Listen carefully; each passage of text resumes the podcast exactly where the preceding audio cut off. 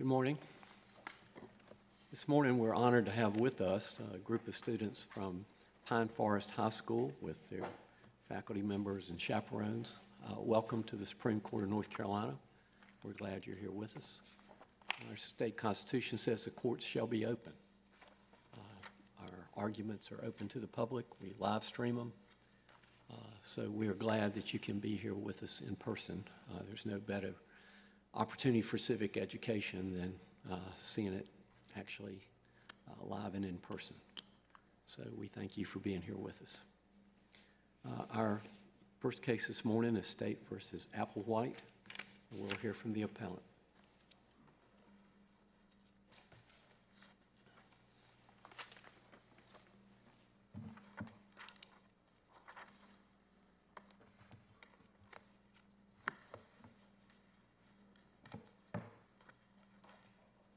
Good morning, may it please the court. I'm Michael Casterline, the Montgomery County Bar. I'm here on behalf of Robin Applewhite, the appellant in this matter. I'd like to reserve 10 minutes for rebuttal. The uh, case we have before us today presents two issues. One was raised by a dissent in the lower court, and the second was raised pursuant to the- this court's grant of a petition for discretionary review filed by our, on our behalf. I'll try to address both of those issues in turn. I think that the facts are adequately recited in the lower court's opinion. We, we, uh, uh, rather disturbing, grim set of facts. Mr. Applewhite was convicted of 12 counts of human trafficking, among other things, and uh, sentenced accordingly. The dissent raises an issue with respect to the statutory interpretation of GS 1443.11, which is the statute that penalizes and defines, in other parts, human trafficking. And uh, the dissent raises the issue that the, uh, because this, the legislature has not specifically or clearly articulated the unit of prosecution under this statute, that the defendant should be convicted at most one count of human trafficking per victim based upon the indictments which were filed in this case. And the, the salient legal facts that relate to that are that in this case, each of, there's several different victims, four different victims, but each of the indictments for each victim covers the same date range for that victim. So the, so, for example, with the defen with the victim J.O., the indictments cover the same date range. For MF, the indictments cover the same date range. So there's no way to differentiate based upon the indictments what conduct or what particular acts are being um, charged, convicted with with regard to those. It's an issue we raised in the lower court um, and was raised by just, Judge Arrowood in his dissent. What we have here is a statute that, that lists a number of verbs, entice, harbor, transport, or by any other means, um, subject someone or do, do those things with the purpose of um, subjecting someone, holding somebody in sexual servitude. And I think that that's the key that we have, is we have a, a statute that defines an act based upon the intent to do something, and then talks about, uses this term of duration, held in sexual servitude. But then the statute goes on to say that each instance of doing this is a separate and distinct offense. But what the statute doesn't really do is define what constitutes an instance of this. And that's the problem that I think Judge Arrowood expresses and, and then recites a number of different cases where this court and the lower court have had to deal with interpreting statutes that similarly are ambiguous or not as specific as to the unit of prosecution. And that's what we have here. We have, in this particular case, we have the testimony of a number of different victims, all testifying to an ongoing operation that went on for a couple of years across, across North Carolina, from Charlotte to Raleigh to Cumberland County to, and also in Virginia in Florida and South Carolina. And an ongoing operation where, where Mr. Applewhite and the women that he was working with would travel around posting ads in back pages and then engaging in sex, sexual activity for money with different people. Mr. Applewhite was, would control the money, dispense drugs, provide housing, provide transportation. Um, So this was an ongoing operation that went on for a number of, a- a number of years. But we have, and I I think by the statements of the prosecuting attorney in the Superior Court at the charge conference where the Judge Locke first raised this concern, we could have indicted hundreds of accounts. And cer- And certainly there's instances based upon the evidence where if we take the state at its theory, it could have in fact convicted him of, of innumerable counts of this. But they've somehow chosen four um, based upon these indict, identical indictments. And then at the point where the jury returns verdicts on those four offenses, on those undifferentiated indictment, he imposes consecutive sentences on those indictments.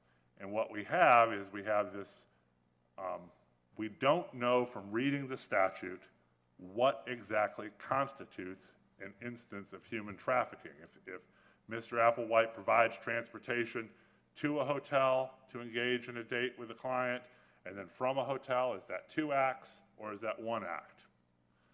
Um, And that's the concern raised by Judge Arrowood below and the concern that we had before, is that there's no way simply on this, this evidence and these indictments and this statute to know where one act of human trafficking starts and another one ends. We just don't have a way of differentiating that. That's not really, it, it, ex- it implicates issues of double jeopardy. Could he be, uh, in fact, he was acquitted on a number of cases. Um, Could he be tried again on the same indictment? And I think if you take the state's theory that each instance, and with, they don't have to be specific in an indictment, then potentially he could be. And that's, that's the problem that we have um, raised here. What we, and going through the analysis of the lower court's dissenting opinion, um, Judge Arrowood talks about different times when our courts have had to deal with statutes that define things in increments, how we define the unit of prosecution. And here, we do have this, this language put in by the legislature, each instance is a separate offense and shall be distinct. But we don't have anything, again, that defines um, when the instance begins and when it ends. And I, I think we've argued that it's much like a kidnapping statute, that it, the crime begins at the initial asportation and ends when the, when the, when that period ends. And there's no, there's no, um, here, there's no question, I think, that these women were in this environment under the control of Mr. Applewhite for the entire duration of the period of time covered in the indictments. But there's nothing that, that distinguishes one act from another, and this is the, the concern initially raised by the trial court. Um,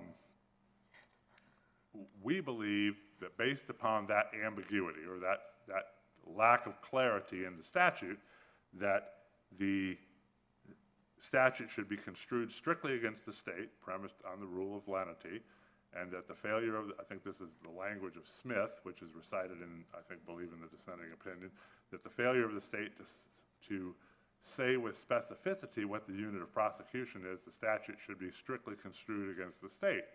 And what we're not, we're, we're asking for here is that based upon these indictments, that each trafficking count with regard to each victim should be one charge, one sentence per victim, per that indictment. And that's the, the position of the, the dissenting opinion, and we think that that is um, well-reasoned and consistent with the, our case law in this state. Can think can I, the- can I ask you about, so just looking at the statute, to, um, one possible interpretation, I want to ask you whether it squares with what happened at the trial in this case, and in particular, the representations that the prosecutor made in his closing argument to the jury about how they evaluate this statute and the offenses. But, but it- it- it- is it a possible interpretation of this statute that um, 14-4311A, um, when it says recruits, entices, harbors, transports, provides, patronizes, solicits, or obtains, that those are eight separate offenses. And so that um, when it, then it goes on in section C to say each violation of this section, that the violation pertains not to each person um, that is, that is the victim, but that if you recruit, that's one violation. If you entice, that's a second violation. If you harbor, that's a third violation. Is that a, a, a is that what the legislature meant and intended by? Well, I think that that is a very, very conceivable, that, that's a possible interpretation. I think the, the footnote in the dissenting opinion where Judge Arrowood talks about the drug statutes, where we have, there's many different ways to violate 9095, possess, manufacture, deliver, transport, and all of those. But what he points out is that when we do those things, we indict them separately. We put the verb in the indictment that corresponds to that. And I, and I think probably here, if we, we would have, if we had one indictment that says he trafficked J.O. by enticing her, he trafficked J.O. by transporting her, we would have something different, but we don't have that. Well, and let me ask you if that interpretation is consistent. This is from, um, the, the- it's in the record, but it's from the dissenting opinion below, um, re- reporting what the state argued to the jury. The state said, and here's the interesting thing, if five of you think that he transported her five times, and seven of you think that he enticed her five times, you don't have to agree. As long as each of you agree that he did each of the things, he did one of the things. You, we don't, ha- he goes on to explain, you just don't have to prove that he transported and enticed and did all these things. Uh, we just have to prove one of these things. So, so that, that is not, in other words, the notion that each of these is a separate offense isn't consistent with what he told the jury, is it? Well, I think that there is a problem with, with that, that he's representing that to the jury. And I think that, that gets implicated, although, you know, it's, it's an issue frequently raised in, in sex cases um, about jury unanimity, where you have a, an indictment that covers a, an interval of time, and you have generic testimony that something happened more times than is covered by the indictment, or, you know, State versus Lawrence, I think a case cited in the, in the state's brief, is you have evidence of a number of distinct offenses and indictments that don't correspond necessarily to the number of times, that you do have a problem with jury unanimity. And I think that that's potentially an issue raised here. We don't know what, but when you have an indictment that covers, I think in some of these cases, it- it- 15 months of time, and you have testimony that the ads were placed in the back pages hundreds of times, um, you have no idea what's going on. And he is making the argument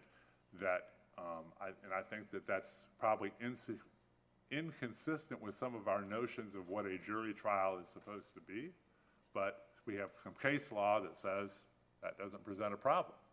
And we didn't raise that as a jury unanimity issue. We raised it as an issue of, well, how do you define? I mean, I think ultimately it's a problem of defining the unit of prosecution, which is Right, what but I think really what I'm trying to get at is, is how do we under, how do we interpret the statute? Because that's our task here. And how do we understand that the trial court and the, and the prosecution, which is, he's the, per- he's the person who drew up the indictments, um, how the prosecution understood it was implementing the statute. And, and so that's why it seems to me significant what he argued to the jury, that, that his understanding was he wasn't indicting um, uh, one, one charge of transport and one charge of enticing. He, he, because otherwise, because the jury would have to find, all, all of them would have to find each of those offenses, correct? Well, that's, yes, that's exactly what, you, you see the jury instruction, which is in the record, I think at page uh, 176 in the record, the instruction they get, they, in order to convict of trafficking, they must find that he enticed with the intent, one of the verbs, of uh, performing a sex act, sexual activity for, in exchange for something of value. It's that simple. And so anything that, any one of those verbs that, that he can demonstrate to a jury beyond a reasonable doubt was done, transport or by anything, there was a catch-all, then he could establish it. And I think that, I mean, that's really what the key to, why this is a case about statutory interpretation. It's the role of this court in supervising the lower courts to ensure that those statutes have meaning. And what we have here is something that, by virtue of a prosecutor saying, all an indictment has to do is provide notice, and a jury gets an instruction that has, you hear all kinds of evidence, hundreds of counts of evidence, and then you hear um, a jury instruction that says, well, if you could just pick anything out of here, you can convict. And that is far afield, and that's why it is so important that this court tell the legislature you need to specify the unit of prosecution in these cases, so that we know, so that, it- because if, if you drew an indictment that says he transported J.O. to the roadway in on June 9th of 2015, Mr. Applewhite could say, no, I didn't do it that day. I wasn't there. I was in somewhere, somewhere else. He could defend that allegation, and if he was convicted of it, we'd know he was convicted of that offense, and if he was acquitted of it, we'd know he was acquitted of that offense. But we have an indictment that, basically because of the permissive uh, nature of indictments are allowed in sex cases that covers months of time, the prosecutor's allowed to just put on um, evidence of hundreds of offenses and then just tell the jury, pick some. And that's, that's why it's a problem. And I suspect that when we look at this case, you have these undifferentiated indictments. This is a concern raised by Judge Locke in the charge conference. Um, How do we know? And the prosecutor makes his, I think this is all recited in the dissenting opinion below, his statements about, we could have indicted hundreds of counts. Well, um, and again, that's, that's what I think the problem is, and that's why the fact that that is true is with the concern being raised by Judge Arrowood. Where does one act start, stop, and the next one begin? And I think that that's why we need to have some specificity about what the, the unit of prosecution. And this court's done that before in cases, where we, the State versus Smith, about uh, pornography or child pornography. It talks about, is it each magazine or each image? And this court has had to draw limits and set limits. Well, the, the other cases cited there in the dissenting opinion go through that analysis of, of what does the court do when it's not clear what the, what the legislature intended as the unit of prosecution? And here, the thing that makes that kind of troubling is that the legislature has written a statute that doesn't say exactly what it means, and then it has included this language that says each instance is separate.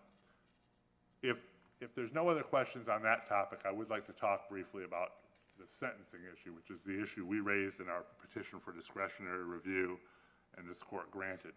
And what I, what I'd like to say about that is that, that we believe that the opinion in this case creates somewhat conflicting authority with, with the case of Hanton.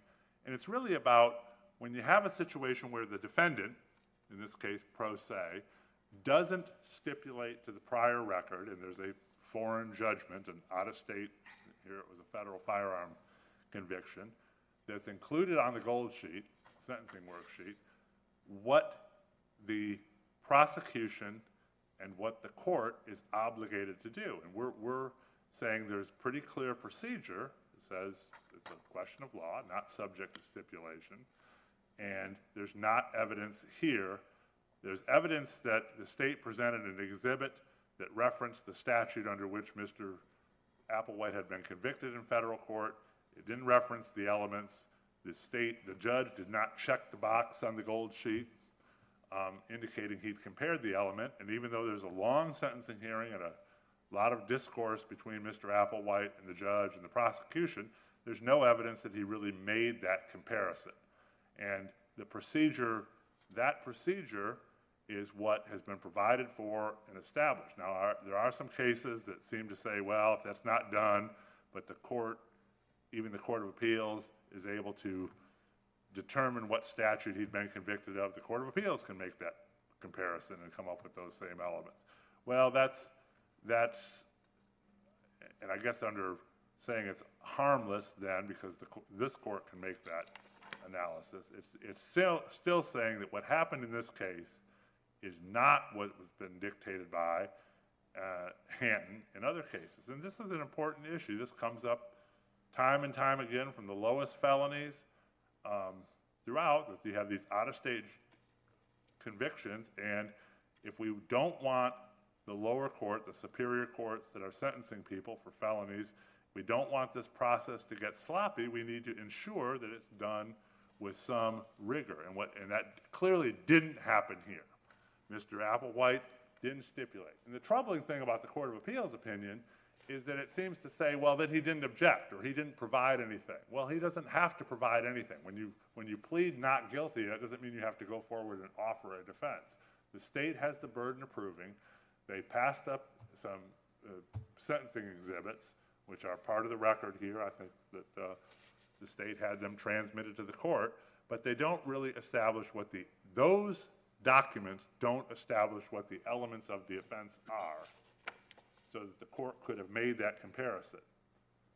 And it's clear that the court didn't really, the state, the court just took it, the state at their word, despite the absence of the stipulation. And, uh, and then the Court of Appeals says, well, he conceded, he didn't offer anything. And that's what's most troubling, because that does seem to shift the burden, contrary to what the statute says, away from the state, where the legislature put it, to a defendant to disprove it, to get it to, down to the default classification of I. If there's no questions on that, I'll reserve the remainder of my time. Thank you, counsel. We'll hear from the appellee.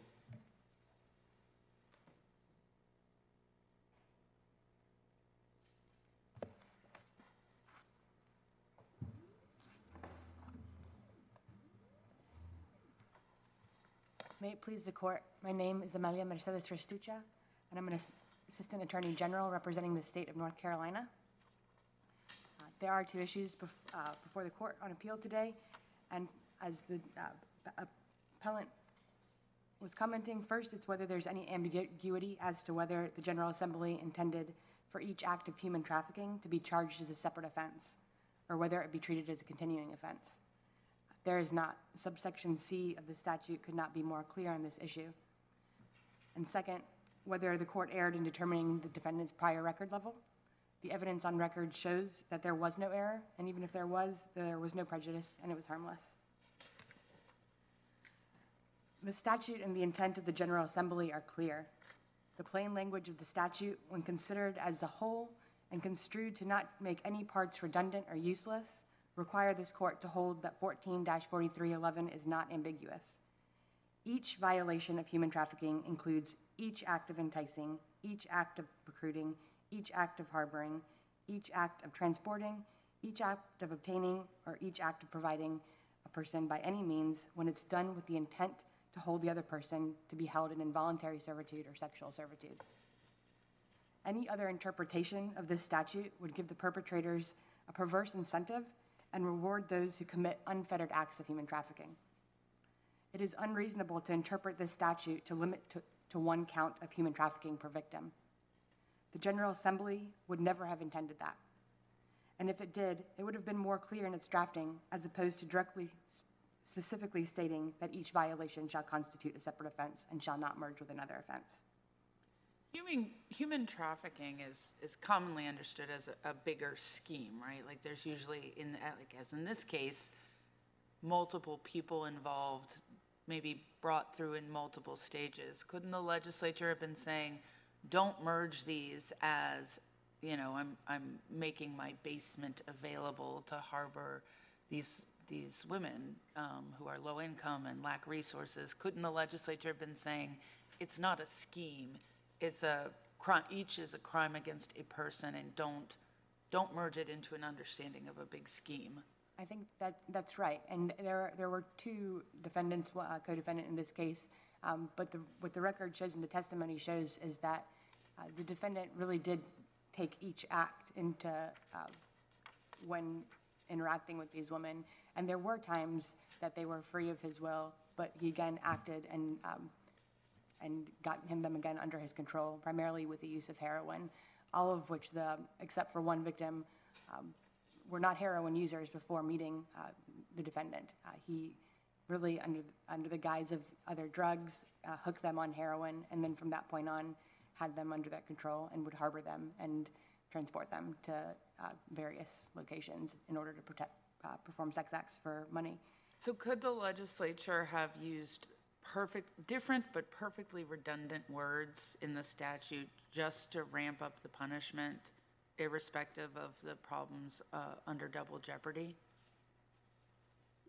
I don't think these words are redundant. But, I- yeah, but- is the state's position that they could have? Because that's sort of where I, i- if I disagree with you and I think they are redundant, or at least the statute doesn't provide me anything to understand where, re- how recruiting is indifferent than, is different than enticing. I mean, just picture, like in the, you, you point to the drug statute. I mean, if the legislature had used the word making and manufacturing, they just used manufacturing. But gosh, those two words are pretty cotermin, coterminous. Like, I think that would have raised a double jeopardy problem. I, I think the facts in this case, when you hear them, um, distinguish between the acts of enticing, the acts of recruiting, uh, harboring, you know, and transporting are, are somewhat different. But, uh, you know, in, in one case, of a victim was at a hotel room and the defendant, you know, dangled a bag of, of drugs out of his window, en- enticed her to come to his car, uh, and then they engaged in a sexual act. From that point, he started talking to her about how he could, she could join his team, um, re- recruiting her, right? That's the second act. Um, and from there, he drove her to his, his home, provided her with narcotics for free for about a week. Um, again, she was not a heroin user before this. Uh, once she was hooked on this, as the victims explain and as we know, um, the pull of this drug is m- much more intense than any other drug um, that's really out there. And so uh, he would he harbored her in his home and woke her up in the middle of the night, and you know she was required to perform the sex act. And so I think um, there, the facts, and it's really for the jury to determine which facts fit each of these these ac- these acts, and um, they did that. And there was really no question from the jury that what they were charged to do. Well, I, I want to understand, so, so first of all, just be clear, he was sentenced to 240 to 312 years, correct? And that, and that if we were to understand this statute the way um, the defendant is suggesting, that is to say, each victim, in this particular case, there would, he would still be sentenced to something over 100 years. That's what we're talking about. And so, if, if what you are, and, and I think you bring up a really interesting point, which, and I think we've also addressed this question more recently in, and I I apologize because I don't think this was cited in any of the briefs, but in State versus Dew, when we were trying to decide uh, whether you can charge someone with a single assault or multiple assaults when there's a, you know, a sort of a horrific period of time over which a victim is assaulted. And we, and, and there we talk about um, the, the, what we need to look at is whether or not there is some kind of distinct interruption. And so as you were describing the facts here, I, I, I think I, I think I understand that if, that if he had a particular victim and was trafficking her. She gets away. She's she's gone, not involved with him, and then he uh, uh, later entices her again. I would I, I, that I could understand as two separate violations of this statute, but. But it seems to me the indictments and partic- and include and the verdict sheets don't give any specificity as to which which parts of the of this conduct constitute which parts of the violation of the statute. And, and it seems to me entirely reasonable that that clause in the statute also refers to the fact that there are other crimes in addition to human trafficking, like kidnapping and, you know, other crimes that he could be charged with. And so the fact that, th- that this violation, the violation of the human trafficking statute, doesn't merge with kidnapping or sexual assault or other types of crimes, you know, uh, providing drugs, that that's illegal, right? Like, there, there are multiple crimes he might have been committing, and subsection C just says, well, because they are all part of the human trafficking, uh, it is still a separate offense, and he can be charged with the multiple crimes. Right, and I, and I, I do believe that the facts and the testimony shows that there was a break. Uh, With respect to victim AC, she was completely out of the, defendant's control, living in, um, in Fayetteville, or outside of Fayetteville, and he went, picked her up, offered her free heroin, drove her back to Hope Mills in the house and, and left her there. And, um, you know, I, I really think the, the authority that the court looks, needs to look at here is the, you know, Blockburger v. U.S., where the Supreme Court really creates a test for separate and distinct offenses. Um, And the court found, you know, no merit to the argument that the Narcotic Act was to be construed as only imposing a single punishment for a violation of the distinct requirements of the statute when accomplished by one and the same sale. Um, It said there that the plain meaning of the provision is that each offense is subject to the penalty prescribed, and if that be too harsh, the remedy must be afforded by act of Congress and not by judicial legislation under the guise of construction. Uh, And I think that, that's what's happening here, is that, the you know, the penalty may seem a little bit harsh, but if that is what the General Assembly intended to really be punitive in this, in this case.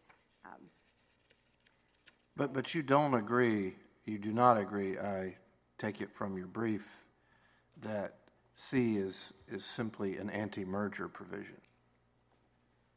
I, I don't, uh, because I think it, um, it's, it's quite telling that, uh, it- the, the General Assembly doesn't often use the term separate offense. Uh, and so it, it is only found in about seventeen sections of chapter fourteen, which are related to the criminal law, uh, where they specifically, and, uh, explicitly state separate offense, and it includes offenses like terrorism, sexual servitude, involuntary servitude, uh, five separate offenses related to the assault, battery, and uh, death of an unborn child. I think that they very, very intentionally use this language, um, especially when we take into consideration that it was enacted, uh, excuse me, it was enacted uh, you know, the state, excuse me, the, um, the court cites the state v. White, which is our kidnapping statute, right, which talks about how, um, that, that is a continuing offense. White was decided in nineteen ninety-seven, but our human trafficking statute was passed in two thousand and six. Um, and that was the year after the court's decision in Howell, uh, which this court recently cited in, in Connolly. And it, it, you know, arguably after this court picked apart the words of the child pornography statute, the General Assembly understood the importance of including its language of, uh, choice, and it knew that without including subsection C, that each violation of the act could be charged as, um, charges, could be considered a continuing offense. Well, it just seems to me as, just as a matter of statutory construction, that uh, if, if all the General Assembly meant in C was to, to, to say the offen- uh, violations of the human trafficking statute don't merge with, with other offenses, they could have done that without saying each violation constitutes a separate offense. They could have just said, each violation of this section shall not merge with any other defense. So we, we have to give uh, meaning to the uh, phrase constitutes a separate offense, don't we? I- believe so. That, that's right. And I think, you know, in Howell, the, uh, the Court of Appeals reasoned that when, when one statute uses the term any rather than a, it said using any, quote, rather than a, failed to indicate a clear expression of its intent to punish separately and cumulatively for each and every obscene item. Um, Again, it's notable here that Howell was determined the year before the human trafficking statute was enacted, and the statute very specifically used that term, each. And I don't believe that there's any other interpretation to mean that they were referring to the, each of the acts, um, those six action verbs that are found in subsection A. You know, dis- district attorneys are independent constitutional offers, officers. They're, they are expressly vested by our Constitution and by statute with the responsibility of prosecuting criminal actions uh, in the courts of their prosecutorial districts. Uh, It is true that the prosecutor and the trial court had lengthy conversations regarding how to charge the defendant with human trafficking. Uh, That car, the, the conversation was arguably not a result of ambiguity in the statute. Uh, It was a result of defendant's egregious behavior um, related to trafficking these women who he got high and controlled on substances, who he provided housing for. uh, transported across the state. It's always with the intent of uh, performing sexual acts. And to think that these women, um, you know, the indictments note different months, none of them knew each other, right? Um, So the day-to-day exploitation that they endured would just frankly be unjust for only, for this court to interpret the statute to only allow one count per, per victim. Um, The prosecutor has, and was exercising prosecutorial selectivity uh, in only charging defendant 12, 17 counts, um, to which only 12 of of which he was convicted. So that shows the jury was able to differ- differentiate. Just, know- just going back to the question of statutory interpretation, um, help me understand why it is clear and unambiguous from the text of this statute that each violation in subsection C refers to, and I count eight, eight verbs. Yeah, that's right. Um, um, a- And, you know, obviously, our desire is to give full effect to the intent of the legislature. So I just want to understand why each violation, how we can know that each violation refers to each of those eight verbs and not to a- another person, particularly when that in subsection B, they go on to say they differentiate the level of punishment based on the age of the person. So the violation, if you violate the section um, with the person, with a, a victim who's an adult, there's one penalty. If you violate the section with a person who's in a minor, it's a different penalty. And so why, why does each violation clearly and unambiguously refer to the verbs and not to the person, another person, each person? I think uh, the court can look to uh, State v. Perry and State v. Pipkin, which talks about drug trafficking, and it it found that a person can be found guilty of possessing, manufacturing, and transporting the same contraband, even if it's the same sale. There's really no reason for this court to interpret the statute in any other way. If somebody can be found guilty of, of multiple acts of regarding drug contraband, there's no reason uh, for them not to be found guilty of multiple acts of human trafficking, one, one victim. Uh, You know, the economic nature of these offenses is what really connects this type of criminal behavior to drug trafficking.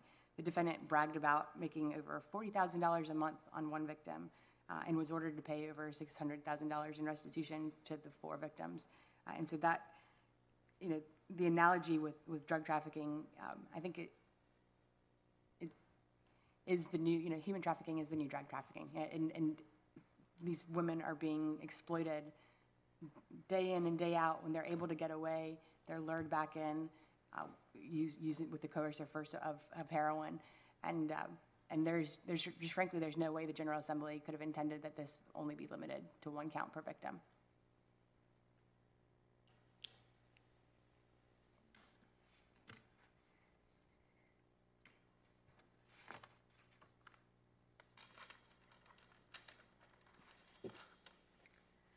Think, you know, whether a defendant's actions violate the elements of the statute are ultimately a matter of fact for the jury to determine, and as I mentioned, they did do that in this case.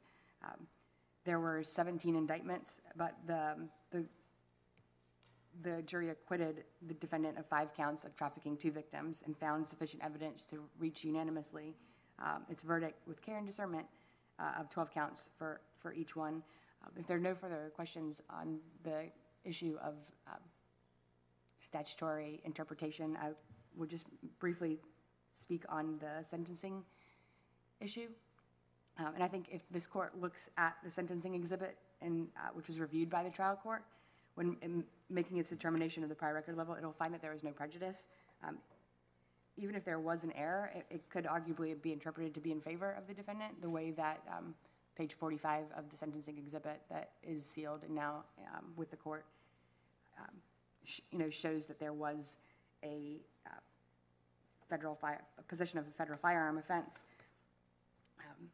Right, but isn't the trial court required to compare the elements?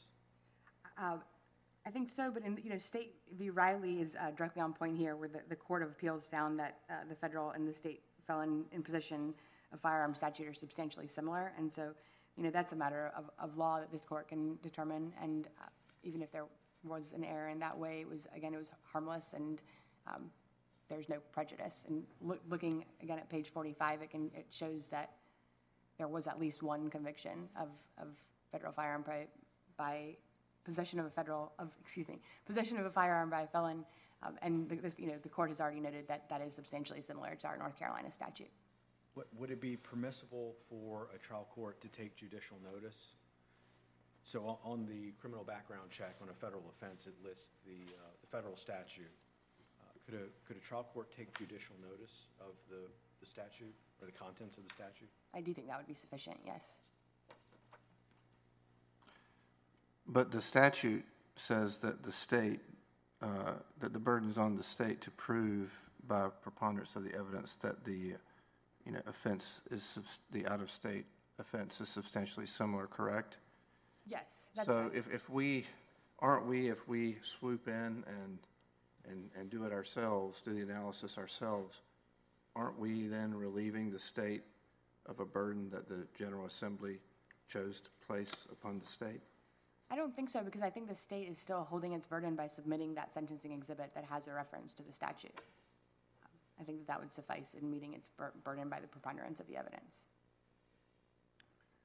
Um, I think that, that, you know, this court should maintain the The conviction. prob, the- I'm sorry, No, no, no, the, the issue that I have with that is you don't prove things at the appellate level. You prove them at the trial level, right?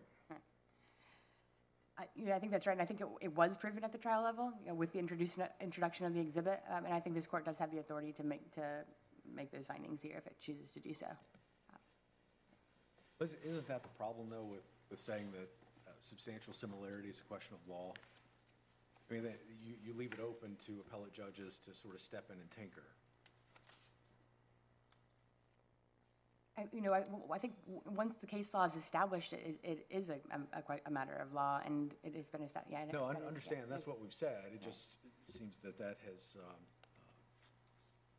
uh, it- substantial similarity seems more of a factual determination than, than a question of law, but you're right, we've said it. And I, and I think that, that this court can rely on it, uh, and it, and it is specifically for, for these two statutes, right? If there were other statutes that we were talking about, there- and there's not case law on that, then it would be on the burden, uh, the burden would be on the state to establish that, but because there is case law on that matter, uh, I think the court is okay in, in making, upholding the conviction.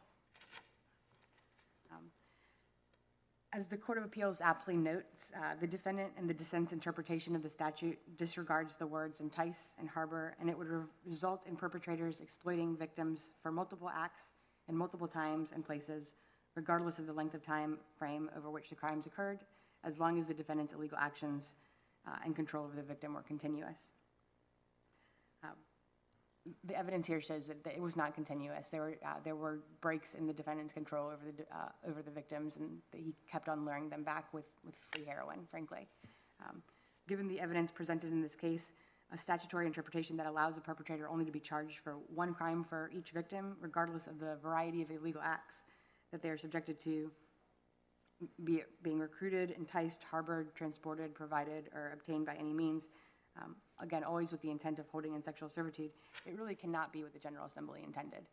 Uh, We ask that this court uphold each of the 12 convictions of human trafficking and affirm the lower court's ruling. Um, And if there are no Counsel, further questions? Yeah, before you sit down, what was the citation to the Court of Appeals case where you said they found that the federal uh, possession of a felony uh, statute was similar to the state? Sorry, Your Honor, I do not have the citation, but it's State v. Riley, and I d- fi- filed a memo of additional authority with the court um, on Monday that should have the direct citation. Sorry about that. If, if there are no further questions, the state rests on the record and its brief. Thank you.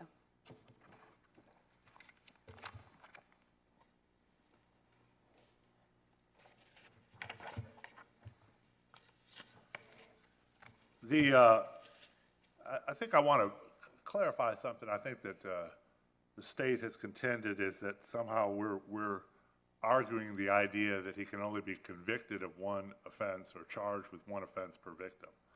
I think that that's not true. I think based on these indictments, he can only be convicted of one offense per victim. I think that that's, that's essentially the problem here, is that, uh, our, the way we framed the argument in our brief, our new brief, and I think this is expressed throughout the dissenting opinion, it's the combination of the statute with the indictment. There's no question at all that th- these, that they could have charged him and convicted him with a number of counts per each victim, and fully done that. They just would have had to use more specificity in the indictment so that we could differentiate one count from another. Now, going to the, again, the, the very clear, they've said each act is a separate offense. And they said it shall not emerge with some other offense, which could be another crime, it could be even a separate violation of this crime. The problem is, again, I think it goes to Justice Riggs' question about do these words overlap? Is it recruiting differently than enticing? Is waving the bag of drugs the enticement and then the discussion afterwards, the recruitment? But the, the problem is that even beyond that, we have words like transport. Well, if they're on their way to the hotel and they stop and get out of the car for a while, then we have a new act of transportation when they get back in the car. When he provides housing for months at a time, is each day a separate offense? Um, those are, some of these, these verbs, they have duration, and all of them have to be done with the intent of holding somebody, which again is a verb that had, or a term that has duration for the purpose of holding somebody in sexual servitude. Again, something that seems to imply some duration to it.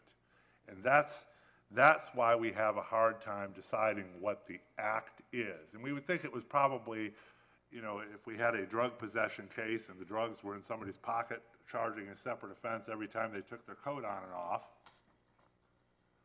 um, even if the legislature said each act is a separate offense, we'd say, well, that's, there's no interruption there. And the state is kind of contending, well, there is an interruption here, that's not a continuing course of conduct, that's why multiple counts. Well, if that's true, indict it that way, and allow the defendant to defend it that way.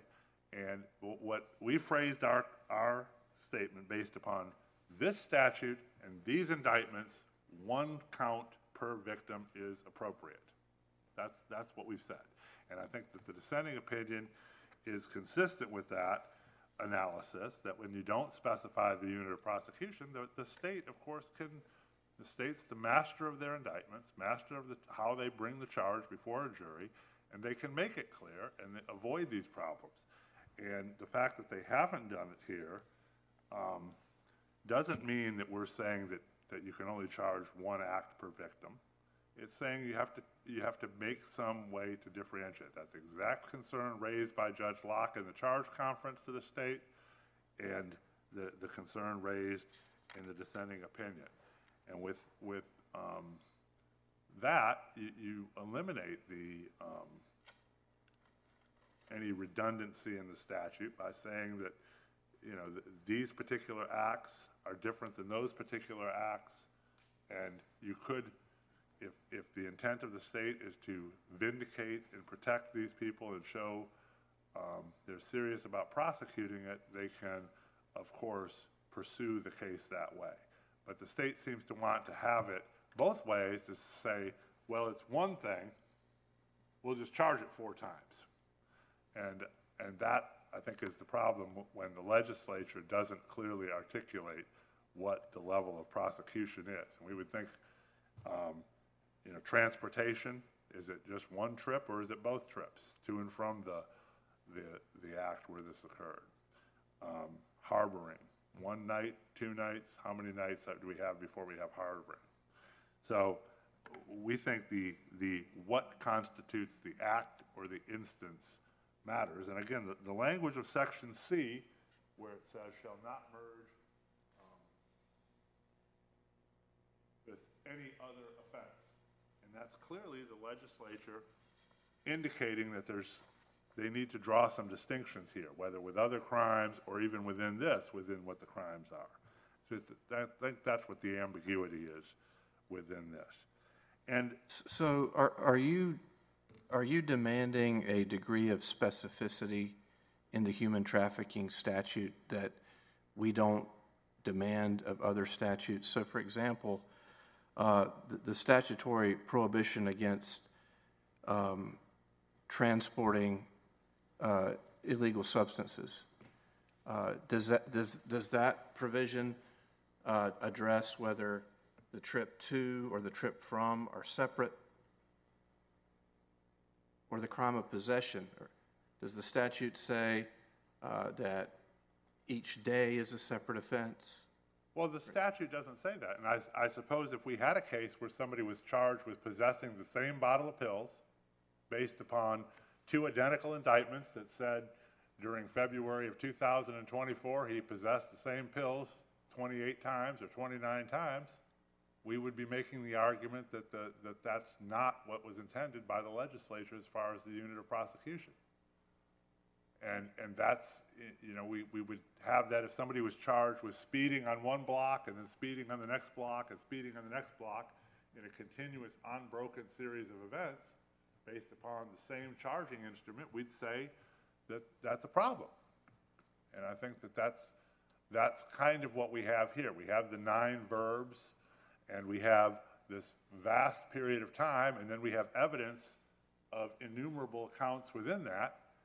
And we, we seem to be trying to prove this ongoing course of conduct, but then saying that it's particular enough to sentence him four times. Well, why only four? Why not 28? Why not 32? It- it- And that's, that's why we have an ambiguity in the failure of the legislature to specify the unit of prosecution. Despite the language that says, we're not going to merge this with other offenses, is they haven't really said. And, and we have this evidence of, drawn by the state of a long period of time. I'm just, uh, you know, wondering what the, the implications of adopting your position could be for any number of other criminal statutes. Well, I think that we have to, you know, I think the law is there that an indictment has to be somewhat specific as to what it's charging. And I suppose, you know, at the point that uh, Mr. Applewhite gets to pursuing federal habeas relief on this, probably be litigating it along the lines of double jeopardy, because he's clearly been convicted of four offenses that the state can't tell you how one is any different than the other. Um, Other than there's a lot of evidence, and they've chosen four as a number. And the, the, the problem is, is the legislature can specify the unit of prosecution, and the, and the prosecutor is the master of the indictment and can indict it. And the the final thing I would, just going back to the sentencing issue for just a moment, I would say, um, they didn't do it the way the statute is set. and I think that it's incumbent upon, this court has supervisory authority to direct that the superior courts uh, do it the way they're supposed to do it, or just do it again. Uh, It's uh, important that we have process and adherence to the process. Do you think uh, trial court can take judicial notice of the statute? Uh, Again, in- in this situation, uh, the, the evidence that was submitted by the state included a statutory reference. Can the judge take judicial notice? Well, I think if the judge, the judge maybe can do that if we're clear on what it is. You know, statutes change, it's, it's, uh, at times, and say, yeah, I'm, I'm taking judicial notice that in, you know, nineteen eighty-nine, when he was convicted of this, the elements of this statute are so-and-so. But, but just saying I'm taking judicial notice of a federal statute without any evidence that he's been provided that or what the elements are, Right, but here, in, in the uh, submission by the state, it included uh, the conviction and the statutory reference. correct. And, and I'm just curious if, if you believe that the trial court uh, can say that I'm taking judicial notice and that establishes the factual predicate from which the trial court can say this is substantially similar. Well, I, I, I don't know, I think it would depend a little more on the, the specific facts of what the statute is, the duration of time since it's passed, how many, I mean, is, is he accurately doing it? And, um, I think that that's important. Um, what, what, you know, the elements of statutes change over time, so I think that we would have to know a little bit more to understand. And he- And here, the judge doesn't even go to the step of the, you know, there's a form that they're supposed to fill out when they're entering the judgment, where indicating that he's made that comparison, and they haven't done that in this case. So I think that there is a, a little bit of, of moving away from adherence to the statute. Thank you, counsel. I believe your time's expired. Thank you.